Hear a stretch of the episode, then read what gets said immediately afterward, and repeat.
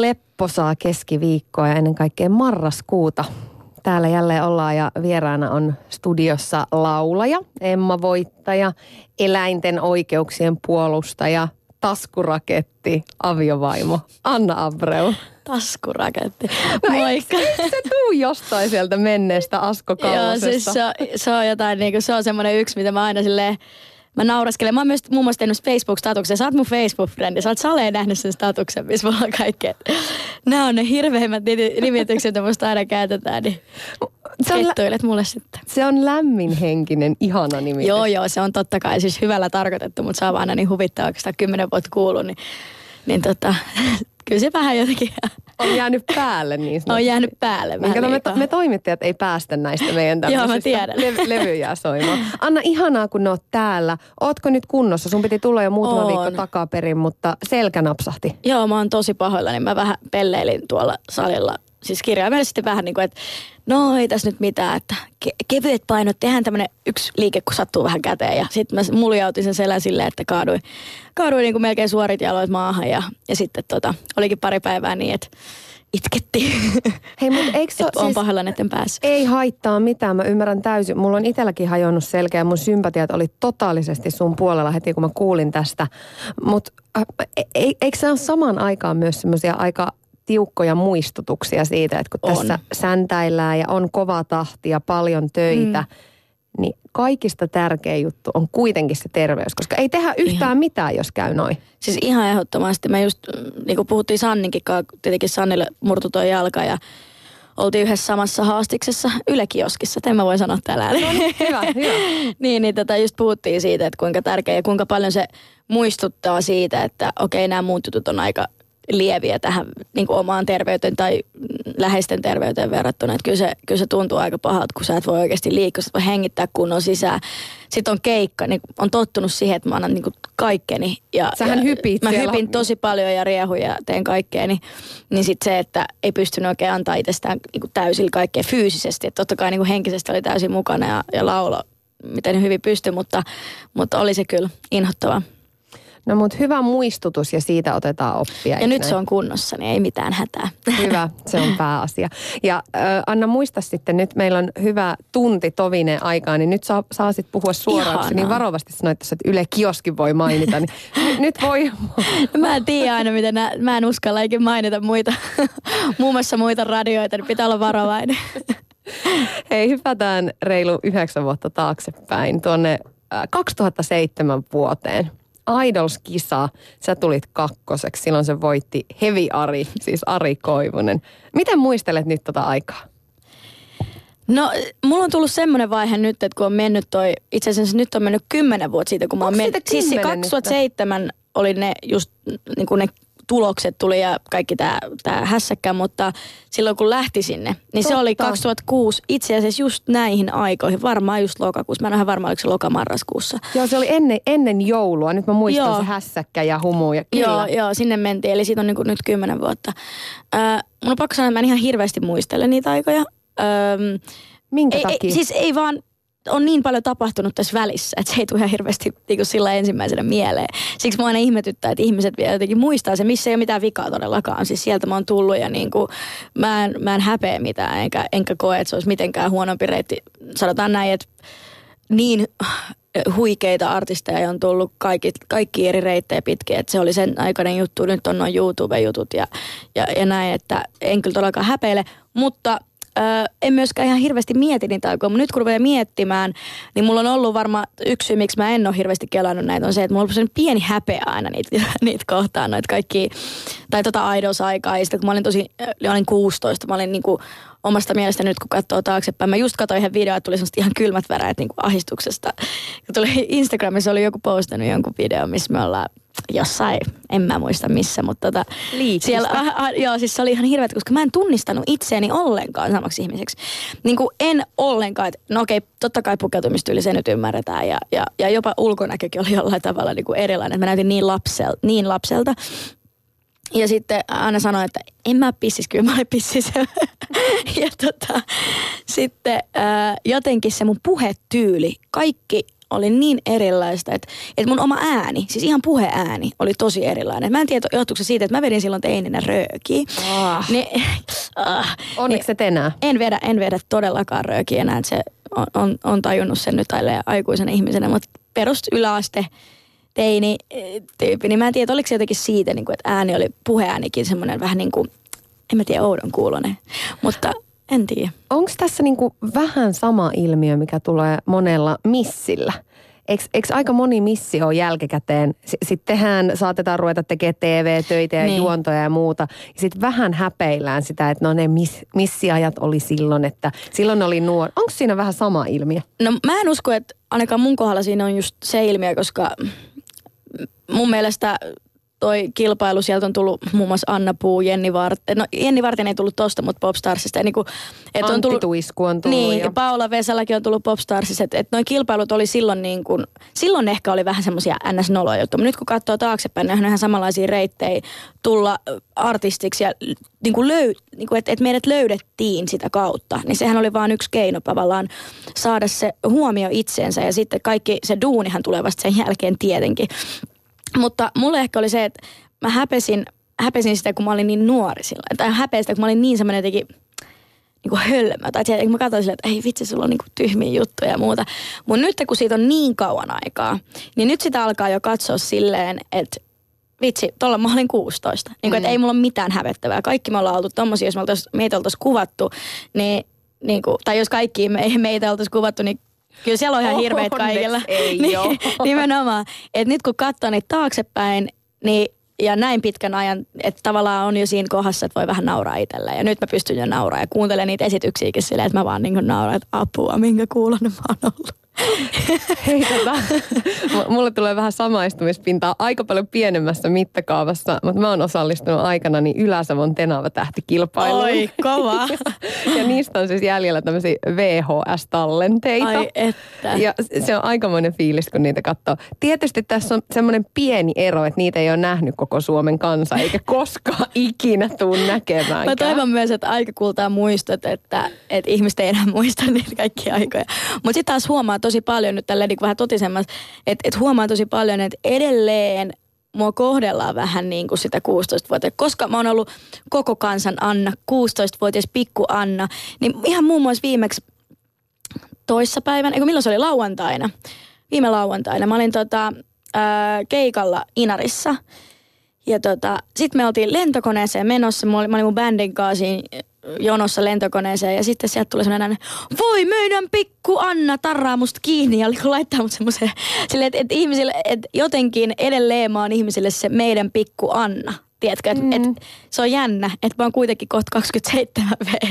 Että se enää ihan niin kuin meidän pikku Annojolla, mutta toisaalta se on aika hellyttävä, että ihmiset pitää mua ihan sellaisena, tai jotkut ihmiset pitää mua ihan sellaisena niin kuin omana niin kuin tyttönä, kuin että minun pikku Anna. Voiko se jotenkin liittyä vähän myös siihen, koska sä oot, kun sä oot pienikokoinen ja sä oot jotenkin niin söpö ja semmoinen sulonen. Ja sit sä oot, Mä en näe itteni yhtään tommosen, se on huvittavaa, kun sä sanot noin.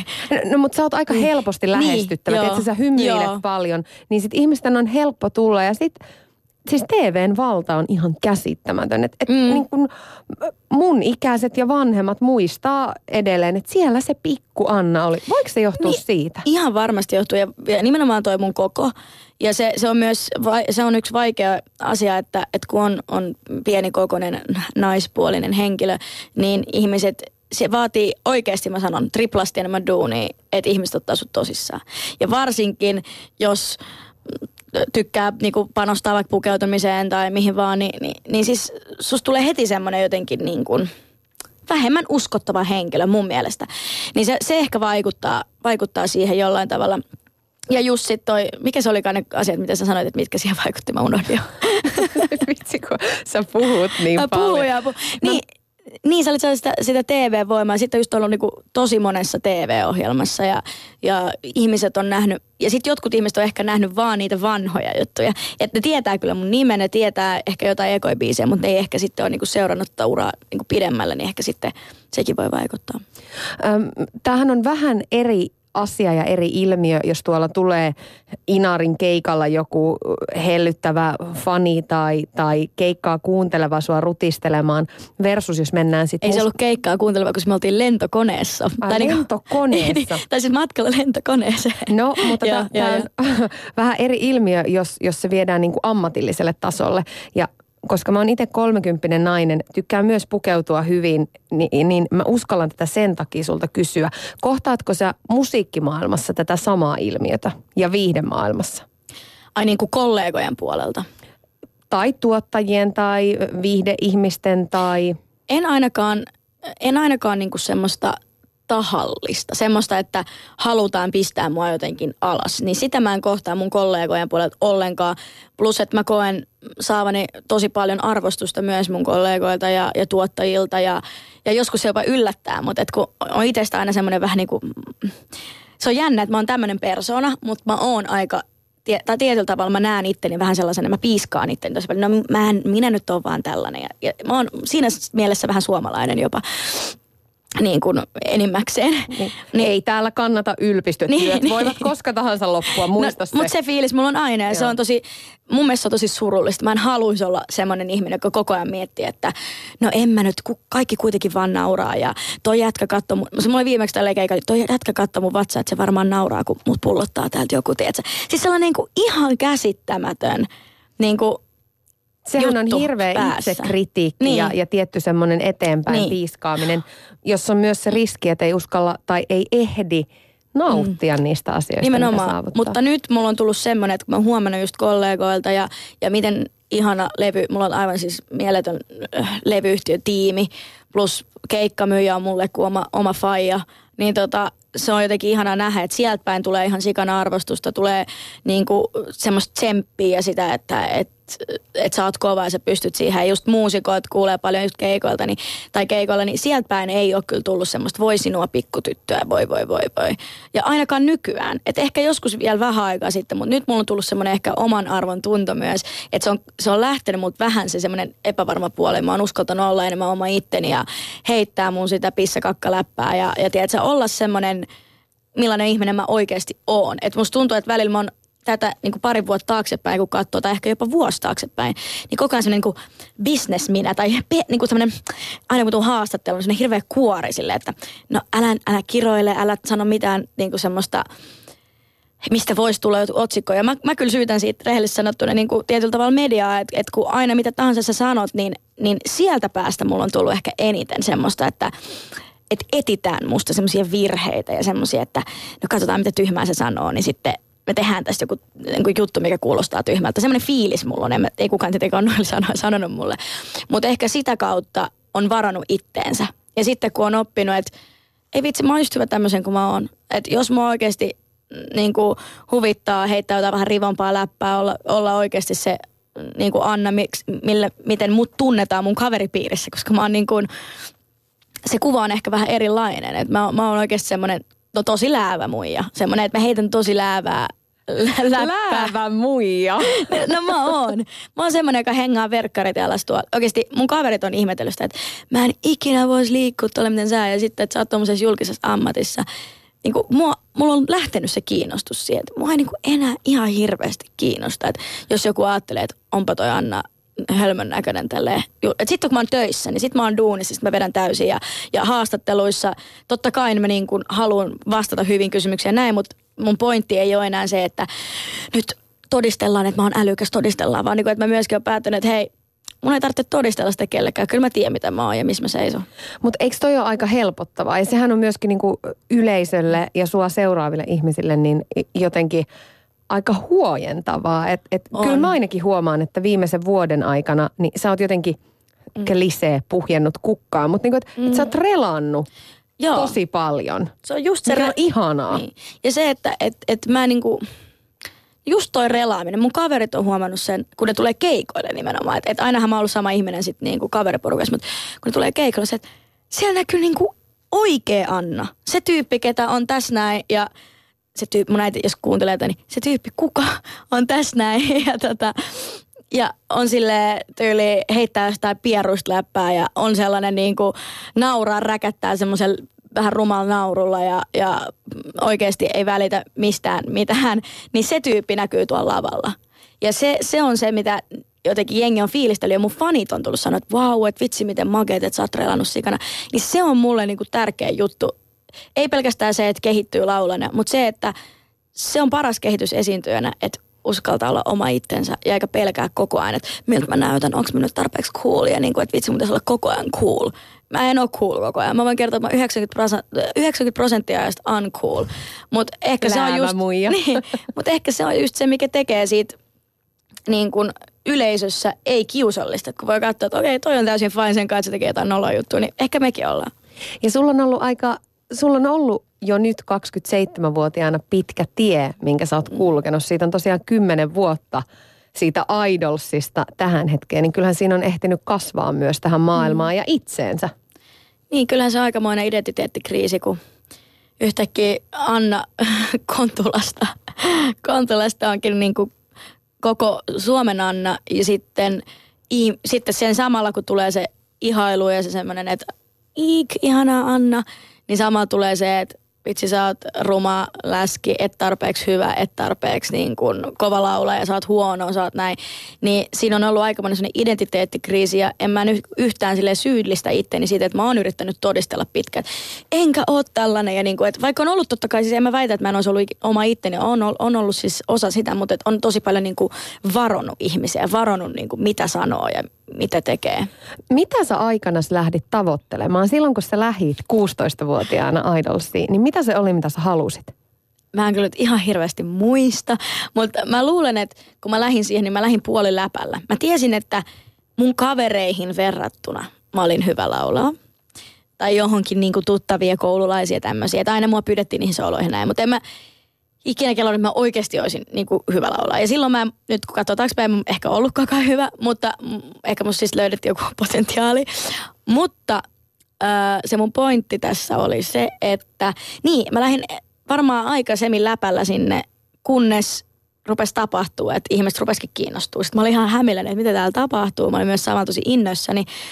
Mutta sitten kun rupesi huomaa, että ai niin, mä en olekaan täällä enää niinku paras. Että en mä, en mä paras – sitten kun mennään niin artistia, että sitten kun ruveta, ruveta vertaa itseensä artisteihin, niin sitten mä en ole enää paras. Ja sitten piti ruveta tehdä tekemään sitä duunia. Ja se oli, se oli aika monen kanssa identiteettikriisi, että ai niin vitsi, mä oon aina ollut ehkä niin kuin tässä jutussa, tämä on ollut aina se mun juttu. Mutta sitten kun se metki vaikka koko Suomen artisteihin ver, pitäisi olla niihin verrattuna yhtä hyvä, niin sitten siihen pitää kasvattaa aika paljon itteensä, tehdä aika paljon duunia. Mutta silloin kun mä lähdin sinne, niin en mä, en mä kyllä varmaan kelannut, että musta tulisi mitään sen ihmeempää. Missä vaiheessa sä aloit itse uskoa siihen niin kuin todenteolla, että okei, että et susta voi tulla artisti ja sä voit elättää tällä ja, ja nyt tämä juttu alkaa kantamaan? En mä tommosia kelannut tommosia elättämisjuttuja tämmöisiä. Mä olin niin lapsi vielä silloin, että mä kelasin vaan, että wow, että vitsi, kato jengi on silleen kadulle, että että tuossa on Anna, mitä helvet, äh, mitä hittoa, niin kuin näin. Niin, ja nyt, niin, en mä varmaan kelannut tommosia hirveän niin kuin alussa vielä. Että ehkä sitten, kun mä rupesin tekemään eka levyä. Ja sitten kun se eka levy myi, mitä se myi, tripla platinaa. Ja hirveitä määriä Hirveitä joka määriä joka tapauksessa. Sitten mentiin keikoille muuten, niin ehkä silloin ekaa kertaa rupesi ottaa tämän niin kuin oikeasti tosissaan. Silleen, että tämä on niin kuin minä. Ja mä en ikinä enää voi tehdä mitään muuta kuin tätä. Ja edelleen mulla on se fiilis, että mulla on ollut tosi rankkoja vaiheita musankaa, että välillä tuntuu, että en mä osaa mitään, mä oon ihan huono, mä niin kuin näin. Mutta sitten kun tulee se onnistuminen, mä en osaa sitä sanoin kuvailla. Siis kun me oikeasti ollaan siellä, tämä kuulostaa niin hippiltä, ja tämä on hippi. Me ollaan siellä studioilla tai itketään, pidetään käsistä kiinni, silleen, niin siistiä. Niin se fiilis on enemmän kuin mitään, mitä mä osaan kuvailla. Samoin kuin keikoilla, silloin kun on joku onnistunut keikka, niin kyllä me aina kiljutaan ja huudetaan niin kuin bändin kanssa, kun me tullaan sieltä lavalta pois. Ja sitä mä en haluaisi ikinä pois, että mulla on ollut niitä alamäkiä myös uralla.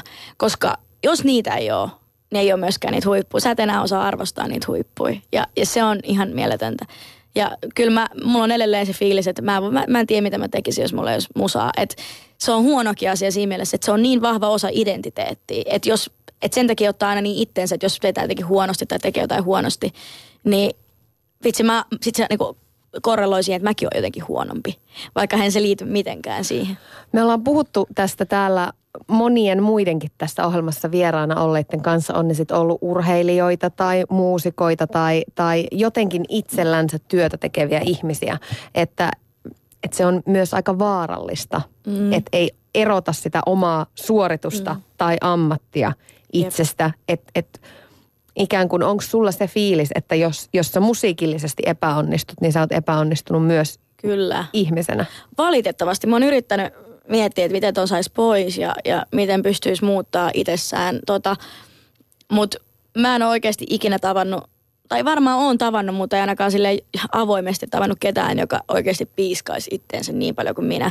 Se on tosi hyvä siinä mielessä, että mä en olisi muuten tehnyt sitä kehitystä sieltä 2007 Idolsista, 2006 Idolsista tähän, missä mä oon nyt laulajana, artistina ja esiintyjänä. Mut, ja se, sen takia mä koen, että tosi monet taiteilijat on tämmöisiä, koska se vaatii sen, että ei, että, että mä en suostu siihen, että mä oon kymmenenneksi paras. Mun on pakko olla paras, vaikka, vaikka jos ei ikinä tulisi parasta, koska se on mahdotonta.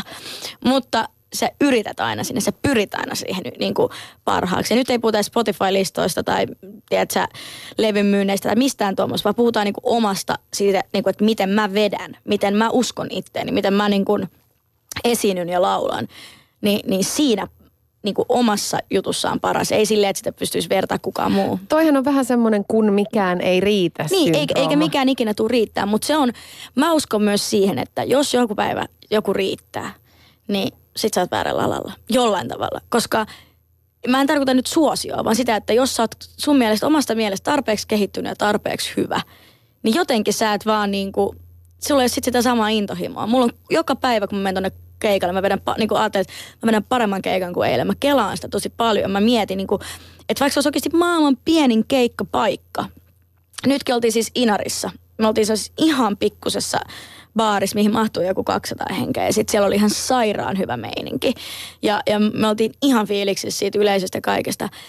Mutta sielläkin mä mietin koko ajan, niin että okei, okay, niin mun kuuntelu oli jotenkin huonosti vähän, että mä en kuulu itteni hirveän hyvin. Niin mä mietin koko ajan, että sen lisäksi, että mä haluan, että täällä on ihan sairaan hyvä meininki, niin mulla ei riitä, että mä vaan niin kuin, että yleisö uskoo sen. Vaan mun pitää uskoa myös sen, että miten hyvä mä oon. Ja siksi mä niin kuin, itse tämä on vaikea selittää, mutta et se, mulla on aina ollut se ihan niin kuin nuoresta asti, että kun ihmiset on ollut silleen, että sä oot niinku staraaja, että sä oot myynyt 90 000 levyä ja bla bla bla, että niinku, että nyt on kova ja, ja kaikki niinku kilju siellä jossain, tiedät sä, suurin piirtein niinku siis keikoilla ja oli semmoista hysteriaa, niin mä niinku, niin kauan kun noi huutaa, että vitsi sä oot kova ja mä en usko sitä, niin se ei ole totta. Et se, se on mun mielestä mitä vaaditaan, että sun pitää itse uskoa siihen, että sä oot kova. Ja nyt mä uskon, että mä oon kova, mutta mä haluan aina olla vaan kovempi.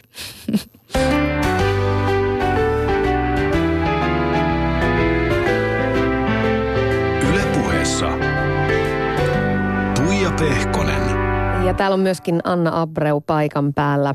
Anna, viime vuoden lopulla kerroit Anna-lehden haastattelussa itse asiassa, että tahti oli sulla jossain vaiheessa niin kova, että susta alkoi tulla alakulonen. Että esimerkiksi 2009-2011 välillä sä kiersit keikkailemassa ihan koko ajan. Ja, ja silloin kuulemma lavalla alkoi näkyä vähän ikään kuin lavalla ja kotona alkoi näkyä eri annat, voisiko sen sanoa näin. Mm. Että keikalla oli kyllä energiaa, mutta sitten se ei vaan jaksanut kantaa kotiin asti. Niin mitä siinä tapahtui? Mä en usko, että se on niin kuin mitenkään oikeastaan liitännäinen siihen keikkatahtiin, että montako keikkaa sitä on. Että se on just ehkä tämä niin kuin paine ja kaikki, mikä tässä tällä musa-alalla on, niin se kaikki ehkä ulkoinen juttu, mikä, siellä, mikä niin kuin siihen liittyy. Ei se, mitä mä teen nyt. Vaikka mä kävisin 200 miljoonalla keikalla vuodessa, niin mä en usko, että se on se, mikä mut laittaisi niin väsyneeksi, että mä en jaksa enää, vaan niin kuin ehkä siinä on vaan semmoista, tämä on tosi haastava ala, tämä on maailman paras ala just siinä, että täällä on niin, kuin niin paljon huippuja ja alamäkiä ja näin, mutta, mutta että tämä on myös sellainen, että just se paine on aika kova. Niin mä luulen, että se vaikutti muuhun niin, että se vähän niin kuin väsytti mua. Ja sitten kun meni sinne keikoille, niin alkoi olla vähän semmoinen niin kuin turtunut fiilis siihen. Ja sitten mä päätin pitää tauon. Ja, ja se teki mulle tosi hyvää. Ö, on ollut oikeasti semmoisia hetkiä, että niin kuin pitää, pitää kellata itteensä ihan uusiksi ja, ja on tosi jotenkin niin kuin todella alakuloinen. Että en, en, valehtelisin, jos väittäisin, että, että koko ajan semmoista iloa ja onnea tässä näin. Et, et mun mielestä se jotenkin kuuluu tämmöiseen ehkä taiteilijapersoonaan, että ottaa sieltä niin kuin vähän sitä inspistä myös sieltä niin kuin matalalta tai sieltä alhaalta, että nyt mulla on niin kuin paha olla. Ja sitten mulla on koko ajan, mulla on siis itse asiassa tosi niin kuin tasaisin väliä semmoisia vaiheita, että mä oon niin kuin tosi maassa. Ja sitten sit kun mä oon säälinyt tarpeeksi, niin sitten mä menen siihen, että ei kun tiedätkö mitä, että, nyt on ihan turha niin kuin olla tässä, että nyt mennään ja tehdään ja niin kuin parannetaan itse, pidetään niin kuin oma pää kaikista tärkeimpänä asiana ja, ja, ja niin kuin pidetään itsestämme, tai pidän itsestäni huolta. että se on se. Sun äh, keikkamyyjäkin kuulemma siinä vaiheessa oli, oli sit sulle todennut, että et no niin Anna, että nyt on ehkä aika pikkusen levätä ja, ja vetää happea. Ja sä sitten uskaltauduit myös sen tekemään ja jäit tauolle. Mm. Niin, niin o, oliko se sulle sitä matalapaineaika? Olit se silloin siellä syvissä mudissa? Mä luulen, että niinku se kaikista, aina jaksaa tehdä ne keikat ja jaksaa niinku pitää sen energiaa, mutta ehkä sitten kun se tauko tulee, niin sitten se alkaa vasta. Sitten se niinku tavallaan ns niin kuin Päästät irti. päästään irti siitä ja sitten tulee se apua, mitä mä oon, kuka mä oon, m- miksi mä, mä en ikinä onnistu, vaikka siis se on ihan vaan semmoista pelkoa, mille ei ole mitään syytä tai ahdistusta, mille ei ole mitään syytä. Mutta mun on pakko sanoa tähän väliin, että, että musta on niin mieletöntä, että on tommosia ihmisiä tiimissä, niin kuin Samppa Hartikainen mun keikkamyyjä, joka jota ilman mä en olisi ikinä pitänyt sitä taukoa, jota ilman mä varmaan olisi tässä, missä mä oon nyt, koska mä oon niin sellainen, mä pelkään, että ihmiset ajattelee, että mä oon jotenkin laiska, tai että mä en jaksa tehdä. Niin kuin, että siitä tulee sellainen pelko, että ei vitsi, jengi varmaan kelaa, että mä oon vaan tosi laiska. Että eihän mulla nyt mitään oikeasti hätää ole. Että mä vaan niin kuin, mä itsekin ajattelen, että mä vaan valehtelen niin kuin mukamassa tavallaan. Vaikka sä oikeasti, että sä tiedät, syväsisimmässä tiedät, että se on totta, mutta sä koko ajan yrität väittää, että että en mä nyt oikeasti ole niin väsynyt, että mun pitäisi taukoa pitää. Ja sitten kun siellä on se tyyppi, joka antaa sulle sen luvan, joka kuitenkin hyötyisi siitä, että mä käyn siellä keikoilla, on mulle silleen, että Anna, nyt, tiedätkö mitä, nyt otetaan se tauko, levätään, rauhoitutaan. Ja sitten tehdään hyvällä, ihanalla uudella energialla uudestaan. Ja niin siinä kävi, kun mä otin sen tauon, niin mä sain taas uuden energian, uuden energian ihan uudestaan tähän ja uuden palon tähän hommaan. Tuleeko sulla ikään kuin sellainen olo, että, että sä oot vähän velkaa sen faneille ja, ja sit sun mm. ympärillä on myös ihmisiä, joiden liksat liittyy sun tekemiseen. Että sä, oot, niin kun, sä joudut kannattelemaan heitä kaikkia. Tosi usein jo, että on semmoinen olo, että vaikka jos on kipeä, niin siis tekee ihan kaikkeensa, että ei perusta keikkaa. Niin kun, että vaikka se on ihan tyhmää, koska oikeasti tärkeintä on se, että että pitää itse kunnossa, kun sitten se, voi peru, sit se on myös törkeitä niitä seuraavia keikkoja kohtaan. Että jos lähtee vaikka tekemään tosi kipeänä jonkun keikan, niin sä tiedät jo valmiiksi, että ne seuraavat neljä keikkaa luultavasti ei enää lähe. Ni, niin siinä pitää miettiä oikeasti vähän pidemmällä tähtäimellä. Mä oon oppinut siihen, että, että mä pidän niin terveyden etusijalla ehdottomasti. Mutta kyllä siinä tulee se, että anteeksi, koko ajan niin ja hirveä syyllisyys, ihan järkyttävä syyllisyys. Just mietti ihan samaa kuin silloin, kun oli tosi väsynyt, niin mietti myös sitä, että onko nyt mukaan tarpeeksi kipeä. Että kyllä mä saleen pystyisin tämän keikan vetämään. Tämä on niin mahtava tämä tarpeeksi kipeä tai niin. tarpeeksi väsynyt, mikä niin. liittyy nimenomaan siihen ahkeruuteen ja, ja tunnollisuuteen mm. ja siihen, että kaikki pitää tehdä. Ja tämä on kyllä hullu tämä maailma, miten se ajaa ihmiset mm. burnoutin partaalle. Kyllä. Olenko olenko tarpeeksi väsynyt nyt lepäämään? Sehän on mm. ihan absurdi kysymys niin. sinällään. Se, siis ihan nimenomaan ja just se, että, että sitten kun sen tajuu tälleen, niin kun katsoo ulkoisesti, niin totta kai sä tajuut, että pitäisi levätä, mutta kun sä oot siinä sisällä, niin sä oot silleen, että aina sitä löytyy, ja sitten kun miettii tälleen, no kyllähän mulla löytyy energiaa friendien kanssa hengaamiseen, että miksi mulla ei löydy energiaa niin kuin töiden, mutta sehän on niin kuin ihan tietenkin eri asia ja sitten se, että et, niin, sitä on myös vaikea selittää ihmiselle, joka ei ehkä tehnyt tätä duunia. Et, no mulla on se kolme keikkaa viikossa ja, ja sitten niin kuin haastattelu, mutta kun se ei ole kyse siitä duunin määrästä, vaan se on kyse nimenomaan siitä, että miten paljon tämä duuni vaatii henkistä kanttia. Ja tällä nyt kun voi sanoa kymmenen vuoden jälkeen, niin kyllä se vaatii tosi paljon. Ja mä en ole siitä tajunnut sitä, koska mä oon ollut, mä voin niin väittää olevani aika vahva, että, että huomaa, että tosi monelle jotkut kommentit, ne on niin todella vieläkin, niin kuin, että ottaa tuonne sydämeen ja, ja on silleen, että apua, että miksi toi ajattelee musta noin tai joku, tiedätkö, huono otsikko. Mä, mä koen, että mä oon silleen, että aika, mä oon myös stressaaja, mä oon myös semmoinen, joka tekee draamaa, mutta mä oon myös aika vahva, että kyllä mä kestän, mä aina selviin sieltä yli. Ja se ehkä johtuu just siitä, että on niitä ihmisiä ympärillä, jotka on silleen, että nyt Anna turpa kiinni ja nukkumaan, tiedätkö? Miten paljon tuommoisen artistitauon aikana ne, ne pelot ja ne ajatukset liittyy siihen paluuseen? Et mitä jos ikään kuin sen jälkeen kukaan ei enää haluakaan mun musiikkia tai mua? Niin, se liittyy aika paljon siihen totta kai. Öö, toi tauon pitäminen on aina sille, se on pelottava paikka. Toisaalta mua pelottaa aina, kun mulla ei ole taukoa, että mitä se ihmiset kyllästyy. Että et aina on joku, mitä pelätä, että ei siinä, niin. Mutta ky, kyllä, se, kyllä se totta kai liittyy siihenkin. Joo, kyllä. Minkälaisia ajatuksia sä kävit sen tauon aikana läpi? Sä kuitenkin kasvoit henkisesti myös siinä aika paljon ja jouduit miettimään omaa identiteettiä ja, Joo. ja kaiken näköistä. Niin millaisia juttuja ne oli ihan konkreettisesti? Ää, no mä mietin paljon sitä, että, että vitsi olisi siisti olla ihminen, joka kerää marjoja jossain Taimaassa, eikä tarvitsisi olla kenenkään, tiedätkö, niin kuin, että kukaan ei kelaisi, että sun pitää tai odottaa sulta mitään. Välillä mä mietin tommosia. Sitten välillä mä olin katsoa keikkoja, jolloin mä mietin, että ihana olla välillä viihdytettävänä, eikä olla se viihdyttäjä. Sitten taas toisaalta mä olin katsoa keikkoja ja mä oon tälleen, mä oikeasti kiipeen tuonne lavalle, mun on pakko päästä esiintyä. Että tulee semmosia, niin kuin, että se on vaan niin iso osa sua. Se on niin, niin kuin, todella iso osa sua, että sä esiinnyt ja sä oot esiintyjä. Ja mä en tarvitse huomioon missään muualla. Niin kuin missään muussa asioissa. Mä, mä oon sellainen, että mä liikun tuolla oikeasti huppupäässä ja toivon, että kukaan ei näe mua. Mutta lavalla, Läävä Anna. läävä Annana. Mutta lavalla mä oon sellainen, että et sinne mun on pakko päästä tasaisin väliajoin. Sitten jos mä kävin tosi paljon laulaa esimerkiksi karaokea, koska tuli semmoinen, että mun on pakko vaan Ihanaa. päästä esiintymään.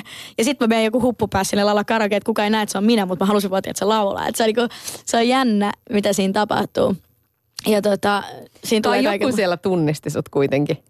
No kyllä ne aina joku tunnistaa, mutta mä menen aina semmoisiin mestoihin. Siis jengi varmaan kelaa, mulla on vähän sellainen fiilis, että jengi kelaa, että mä oon semmoinen, joka käy jossain, tiedätkö, hienoilla klubeilla jossain, tiedätkö, showroomilla. Mä oikeasti, mä käyn niinku niissä läävimmissä kuppiloissa aina mun friendien kanssa. Ja, ja niinku, et, Mä oon joskus nähnyt sit baarissa. Mä luulen, että mä tiedän pari, pari läävää, joissa sä käy. Kyllä. No sit sä palasit paljon itsevarmempana takas sen. Se oli suunnilleen puolitoista vuotinen keikkatauko mm. Suurin piirtein. Ja voisiko sen sanoa niin, että nykyään se sun artisti minä ja sit se aito Anna, niin ne on paljon lähempänä toisiaan mitä silloin. Mä koen, että ne on melkein sama nyt jo. Eli, eli mä pystyn niin kuin, ja just, mä, mä haluan sanoa, että musta on ihanaa olla täällä Yle puheella. Me just puhuttiin tästä, tai haastattelu ennen, että ei tarvitse, mä, mä, en, oo, mä en ihan hirveästi puhu näistä asioista haastatteluissa, mutta ei tarvitse pelätä, että tulee se, se klikkiotsikko, niin voi jauhaa ihan vapaasti, niin ihanaa olla täällä. Mutta ää, joo, musta on ihanaa voida puhua vapaammin itsestäni ilman, että niin jotenkin koko ajan pelkää, että mitä, jos, mitä jengi kelaa musta. Ja olla just vapaa. Ja, ja se ei oikeastaan tapahtunut vielä ton puolentoista vuoden tauon aikana. Että se vähän helpotti siinä ja sitten musta tuli vähän koko ajan lähempää, lähemmän, lähemmäs ja lähemmäs omaa itseäni. Ja musta tuntuu, että tämän levyn kanssa ensimmäistä kertaa, niin mä oon jotenkin, se on vielä vielä enemmän kasvanut se mun luottamus omaa itseäni kohtaan. Ja nyt mulla on uusi ihan mahtava bändi ja mun live on, livet on niin siistiä, että musta on niinku ihan älyttömän siisti tehdä tätä duunia. Totta kai edelleen tulee niitä semmoisia vaiheita, että mikä muussa on vegana. Mut Kaikille niitä kaikille tulee. niitä tulee. Ja nyt mä, mä oon jotenkin tosi onnellinen siinä duunissa, mitä mä teen. Ja, ja ei ole yhtään semmoinen olo, että haluaisi pitää taukoa pitkään aikaan. Että mulla on semmoinen olo, että nyt haluaa tehdä sikana musaa. Ja toi, tämän uuden levyn teko oli jotenkin niin siistiä. Mä, musta studiolla on maailman siistiä, kun voi luoda jotain uutta. Ja sitten kun ne saa viedä tonne liveen, niin, niin tota, ihan, ihan mahtavaa kyllä.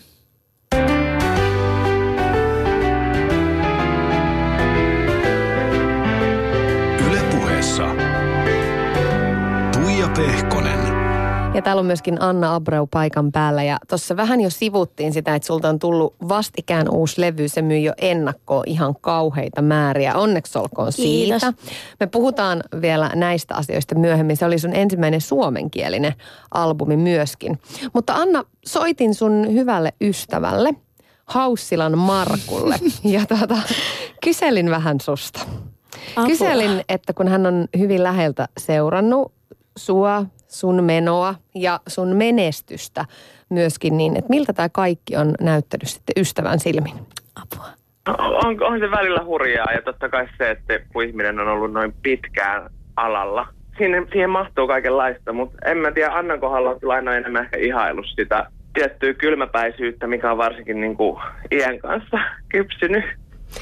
Niin Anna on ollut 16-vuotiaasta saakka julkisuudessa ja esille ja hän on varmasti tietyllä tapaa myös kasvanut siihen maailmaan. Kyllä. Me ollaan siis tavattu Annan kanssa ekan kerran silloin, kun Anna on ollut 17 musavideon kuvauksissa. Ja sen jälkeen me ollaan tehty töitä ja ystävystytty siinä. Kyllä se mahtuu kaikenlaista. Enemmän kyllä arvostan ja ihailen. Itse en olisi suoriutunut siitä noin hyvin. Onko missään vaiheessa sun silmissä ollut kriiseilyä tai, tai ahdistusta siitä, että, että elämä on koko ajan ollut julkisuudessa? Mä en koe tollasta. Musta tuntuu, että kriiseillä ja ahdistus kuuluu kaikkeen elämään, on julkisuudesta ei, varsinkin nuorten aikuisten elämään. No, en mä tiedä, häviääkö se missään vaiheessa, vaikka vähän vanheneekin. en mä usko. Musta tuntuu ehkä, että se menee enemmän siihen, että tajuu, että, että ei tarvitse ottaa kaikkea niin vakavasti. Siihen musta tuntuu, että se on mennyt ehkä myös Annalla. no, kerro vähän siitä, siitä Annasta, jonka sä tunnet. Onko hän ihan räävitön ja sekopää teidän ystävien kesken? Annahan on upea. Ei, siis se on ihana. Siis on räävitön ja sekopää. Musta tuntuu, että koko tavallaan myös se porukka, mitä niin kuin ystäväporukkaan on, on rantautunut, niin on aika pitkälti räävittömiä ja sekopäitä tietysti hyvällä. Minkälaisia juttuja te teette yhdessä? Minkälaista se ikään kuin on se arki, jota Anna viettää ystäviensä kanssa? Aivan tavallista se on niin kuin yhteistä kivaa ja isoilla kaveriporukoilla kokoonnutaan. Ja sitten tietysti tuollaiset niin ihan peruspieruverkkarit jalkaa ja Netflix päälle. Annan kanssa myös ihan superkiva väitellä. Sen kanssa niin kuin se on maailman hauskinta, että ihan nollasta voidaan mennä ja olla eri mieltä ja jompikumpi voi tirauttaa pienet itkut siihen ja hommat jatkuu. Ja niin, justiinsa. Tirauttaa pienet itkut, eli meneekö se siihen pisteeseen saakka, että, että jompikumpi niin kuin piinaa toisensa ihan oikeasti pienen hermoromahduksen partaalle? No yleensä se menee niin päin, että mä alan poraa. Tämähän on ihan selvä juttu. Yle Puhe. Siinä kuultiin Anna sun hyvää ystävää Haussila Markkua. Sä, sä itketät häntä silloin tällöin. Joo siis, mutta hei Markku, mä, mua ei voi syyllistää Markus piidauksesta, se itkee aina kaikesta. Mutta tota, joo, mä oon siis, toi on muuten piirre, mitä mä en ole ehkä tuonut vielä, siis mä oon todella kova väittely. Mä oon sellainen, että et, jos mulla on siis asiasta, missä mulla on tietoa tai josta mä koen olevani oikeassa, niin mä oikeasti väittelen niin kauan, että toinen on samaa mieltä mun kanssa. Kyllä me oikeasti voidaan olla eri mieltäkin, mutta mä oon tosi raskas siinä. Vähän semmoinen, vähän raskas. Niin meillä on kanssa, kun Markko on vähän samanlainen, niin, niin me, kyllä, me kyllä taistellaan kovasti. Kumpi on hauskempaa, pieruverkkarit vai Netflix? Molemmat yhdistettynä tietenkin. Tämä on aika jotenkin hauska. Sä tuossa jo aiemmin mainitsit siitä, että, että moni ajattelee, että sä käyt hienoilla klubeilla ja arki on yhtä glamouria. Mutta sitten tuntuu, että, että sen lisäksi, että kun sua näkee kaiken maailman gaalakuvissa ja, ja vimpan päälle tällättynä, niin sit arki on kuitenkin aika maanläheistä. Kyllä, ehdottomasti. Siis se ehkä näkyy tuolla mun somessa, mun pitäisi vähemmän postaa sinne kaikki hienoja kuvia mun maana jossain, jossain tota, hiimän asussa siellä pyörimässä. Ei, mutta tota, Joo, kyllä se, kyllä se on ihan erilaista, erilaista särkeä. Mua, mua huvittaa, kun Markku tuossa Markku sanoi, että Joo, en ole nähnyt kriiseille. Mä luulen, että se vähän, sitä vähän jännitti sanoa, niin kuin, että se ei tiennyt, että onko se mulle ok, että se sanoo, koska kyllä se on nähnyt multa vaikka mitä kriisejä. se on kuule ollut siellä. Markku on siis äh, ollut mun koreografi tosi tosi pitkään ja ja me, äh, mä oon ollut hänen kriiseissään mukana ja hän on ollut mun kriisissä. Että kyllä se on nähnyt kaikenlaista. Niin, että siellä on itketty puoli ja toisin. Kyllä.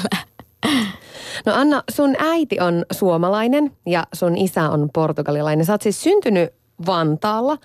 Äh, Helsingissä. Helsingissä. Mutta pikku Annana, niin silloin asuit vähän aikaa myöskin Portugalissa.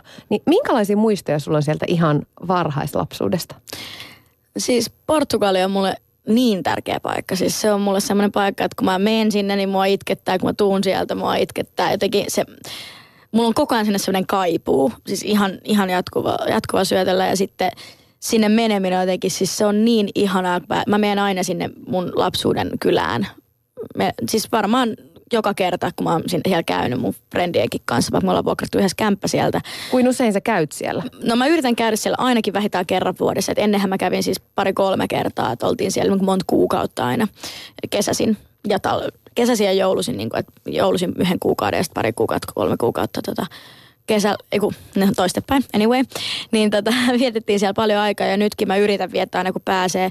Tänä vuonna mä kerkesin vaan ole kolme päivää siellä silleen, että mä oli noin EM-kisat, niin mä menin sinne väkisin suoraan Ruisrokista hyvä, hyvässä olossa. Ja tota, sitten mä olin kuusi päivää sitten friendiporukalla vielä sen jälkeen. Että kyllä mun on pakko niin kuin käydä siellä ehdottomasti tasaisin ja se kuusi päivää on ihan liian vähän, että pitäisi käydä pari viikkoa aina. Me suomalaiset aina haluttaisiin jotenkin omia ka- kaikki, mikä liittyy vähänkin Suomeen, niin mm. tietysti itsellemme, Kyllä. varsinkin niin kuin mitä tulee menestykseen. Mutta siis ilmeisesti Portugalilla on sulle tosi iso paikka myös sydämessä. Siis mulla on puolet ja puolet Suomi ja Portugali. Aina kun mä oon Suomessa, niin musta tuntuu, että isompi osa mua on portugalilaista. Ja sitten aina kun mä oon Portugalissa, niin tuntuu, että isompi osa musta on tietyllä tavalla suomalaista. Että sen kontrastin jotenkin näkee niin paljon täällä ja siellä. Ja, ja jotenkin ka- silloin, kun on ikävä toista paikkaa, niin kannustaa aina sitä, mistä, mitä on ikävä jotenkin. No sä sitten Portugalin pikkulapsuusvuosien jälkeen niin muutit sun äidin kanssa Kontulaan. Mm-hmm. Niin minkälainen se oli se pikku Anna, joka temmelsi siellä? Minkälainen sä olit penskana? Siis ihan lapsena mä olin ihan superkiltti. Mä olin sellainen just semmoinen kympin tyttö, siis ala-asteella vielä. Sitten yläasteella vähän lähti sit niin kuin eri, eri suuntaan, mutta, mutta ala-asteella mä olin ihan super, super kiltti. Mä olin aina, mietin että mä olin aina eläin, eläinjuttuja puhumassa ja koulussakin mulla oli semmoisia, tehtiin jotain Harry Potter-lehteä siellä, että, kun mä olin semmoinen niin Harry Potter-tyttö, mulla oli Harry Potter-reppu ja kaksi numeroa ja isot kengät ja mä olin semmoinen monet on kuvaillut mua, tämä on ihan kauhean rumasti sanottu, mä en tiedä, joku on kuvaillut mua, mutta mä oon kuulemma ollut sellainen niin ruma ankanpoikainen, josta on tullut joutsen. tiedä, se on tosi rumasti sanottu, musta ei saisi sanoa kenestäkään noin, mutta se oli pelkästään hyvällä tarkoitettu kyllä.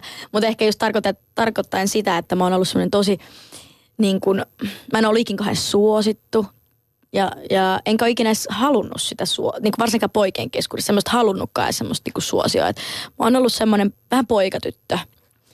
Ja, ja just tosiaan liikkunut jossain liian isoissa kengissä ja Harry Potter-repussa. Kyllä siinä oli vähän, piti vähän peitellä näistä Harry Potter-merkkejä, kun meni olikin isojen poikien ohi. Oliko musiikki äh, vahvasti läsnä jo silloin lapsuudessa ja nuoruudessa? Ähm, oli, siis oli ehdottomasti. Mä, mä soitin viulua siis kuusivuotiaasta asti, on soittanut 18-vuotiaaseen asti soitin, että, että monta monta vuotta. Ja fanitit Backstreet Boysia no, ja kai. Jennifer Kuka Lopezia. nyt ei fanittaisi Backereita? Mä en tiedä, miksi mä fanittanut Jennifer Lopez. Se ehkä on ehkä ihan mun juttu nykyään enää. Mutta Justin Timberlakea mä fanitin tosi paljon ja niitä mä fanitan edelleen.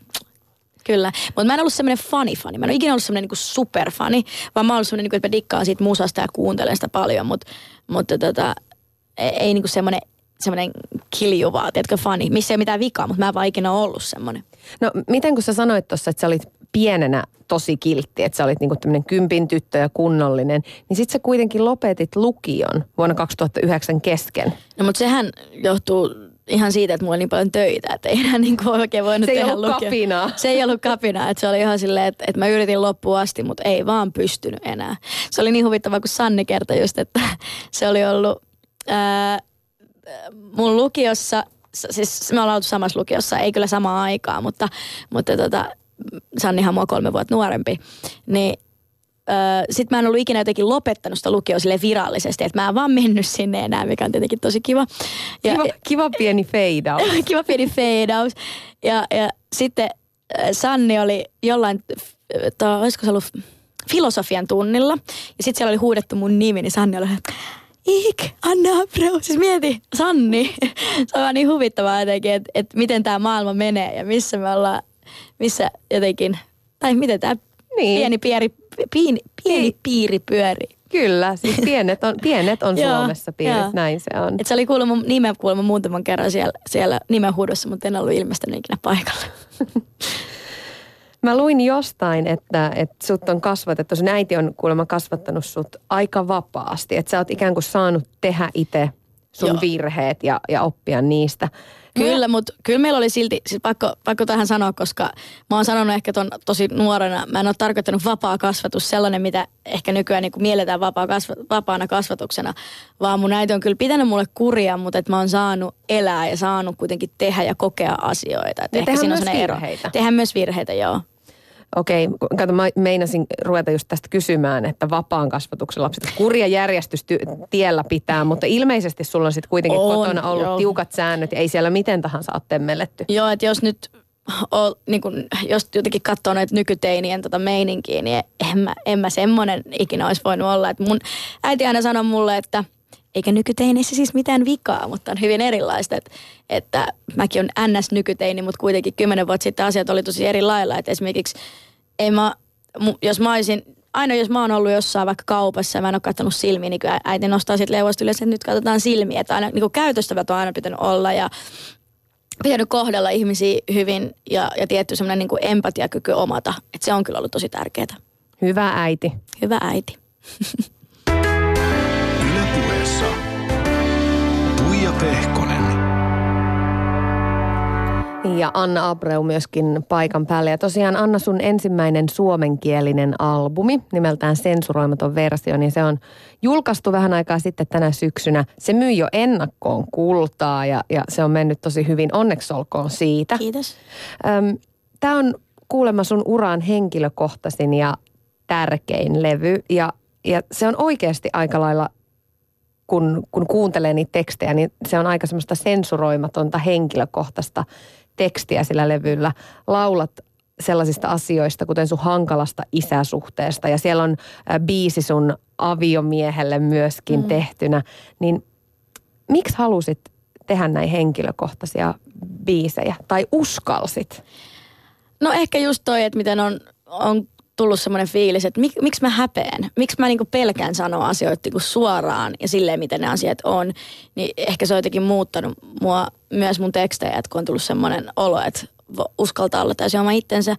Ja sitten toi suomen kieli, se jotenkin niin kuin, musta tuntuu, että se vaatii tietyllä tavalla semmoista, kun se on, ne tekstit on niin isossa osassa biisejä suomeksi, että ihmiset kuuntelee niitä niin tarkkaan, niin se tietyllä tavalla vaatii sitä, että uskaltaa heittäytyä ja uskaltaa antaa itsestään pal- palasia, mitä ehkä niin kuin, ei tarvitse haastattelussa alkaa antaa, mutta tavallaan, että, että joitain juttuja, niin halu, mitä haluaa sanoa, niin ne voi sanoa siellä musassa. Toi on aika hauska, mua rupesi hymyilyttämään sen takia, kun mä mietin, mitä kaikkia englanninkielisiä biisejä sitä niinku rallattelee, missä on aivan kauheat sanotukset. Eikä niitä kuuntele sen enempää, niin. kun on vaan niinku Ja- hyvä rytmi. Ja on ollut myös henkilökohtaisia biisejä edellisillä albumeilla, mutta ne ei ole ehkä tullut niin paljon esille just kun ne on ollut. Ja ehkä niissä ei ole sanottu ihan niin suoraan. Esimerkiksi Isäbiisissä mä mietin tosi kauan, että, että sen piti al- alun perin sen biisin nimi piti olla Askeleet. Ja mä mietin tosi kauan, että sanot, sanoinko mä siinä yhdessä lauseessa edes isä.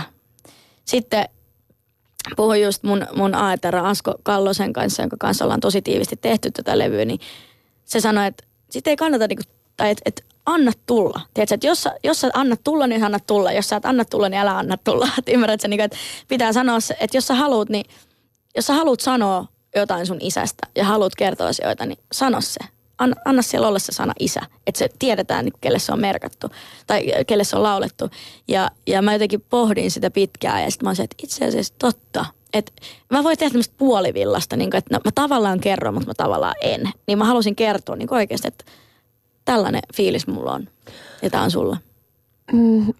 T- Tuleeko siitä ikään kuin ristiriita, kun, kun toisaalta artistina varmasti haluaa suojella joitain asioita ja yksityisyyttä ja, ja sitten kuitenkin biisien kautta haluaisi jakaa tosi henkilökohtaisia asioita. Mutta biisien kautta se on helppo jakaa. Niistä ei tarvitse, niistä ei tule klikkiotsikoita. et ni, et jos, jos jakaa vaan biisien kautta, niin siellä on, siellä on ne tekstit ja ne, ne voidaan sitten jakaa. Mutta et niin kun kaikki, mitä sä et halua sanoa, niin niitä ei tule sinne. Onko sun ikinä vaikea miettiä sitä, jos ei ajatella biisejä, vaan ajatellaan muuten tätä kaikkea, mikä liittyy artistiuteen ja, ja artistina olemiseen. Onko sun ikinä vaikea miettiä, missä se raja menee ikään kuin? mistä puhutaan ja mistä ei puhuta. Ja... No se tulee aika luonnosta, että, että mä puhun niistä asioista, mistä huvittaa. Totta kai niin kuin monet toimittajat ja moni media yrittää niin kuin saada susta semmoisia asioita irti ja jopa löytää sellaisia niin kuin väär, et, et vääristellä jopa niin kuin sanomisia. Mutta kyllä mulle tulee tosi luonnostaan se, että jos mä haluan jostain oikeasti puhua, niin mä sit vaan, mä oon oppinut sen, että miten niitä väistellään, niitä kysymyksiä.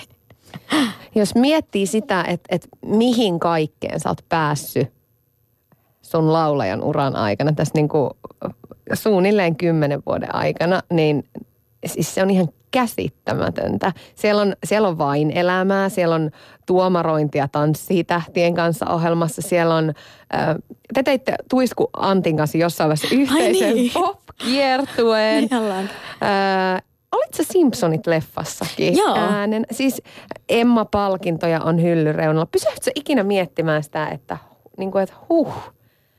Mun katsoo aika paljon eteenpäin. Et mä en ihan hirveästi pitäisi ja pitäisi just niinku keskittyä, että hei, niin kun, katso mitä sä oot saavuttanut, se on mm. hienoa näin, mutta mulla on aina katse siellä eteenpäin, että mitä mä haluaisin vielä, ja, ja nyt ei ole kyse Emma Patsaista tai, tai tommosista, en mä, mä en voi niitä miettiä, se, se sitten niinku jotenkin, se on liian tuommoista pinnallista. Mä haluan miettiä sitä, että mitä mä haluan saavuttaa artisti, mitä mä haluan, niinku, mis, mitä mä haluan tehdä vielä. Ja niinku mä katson tosi paljon eteenpäin tulevaisuuteen.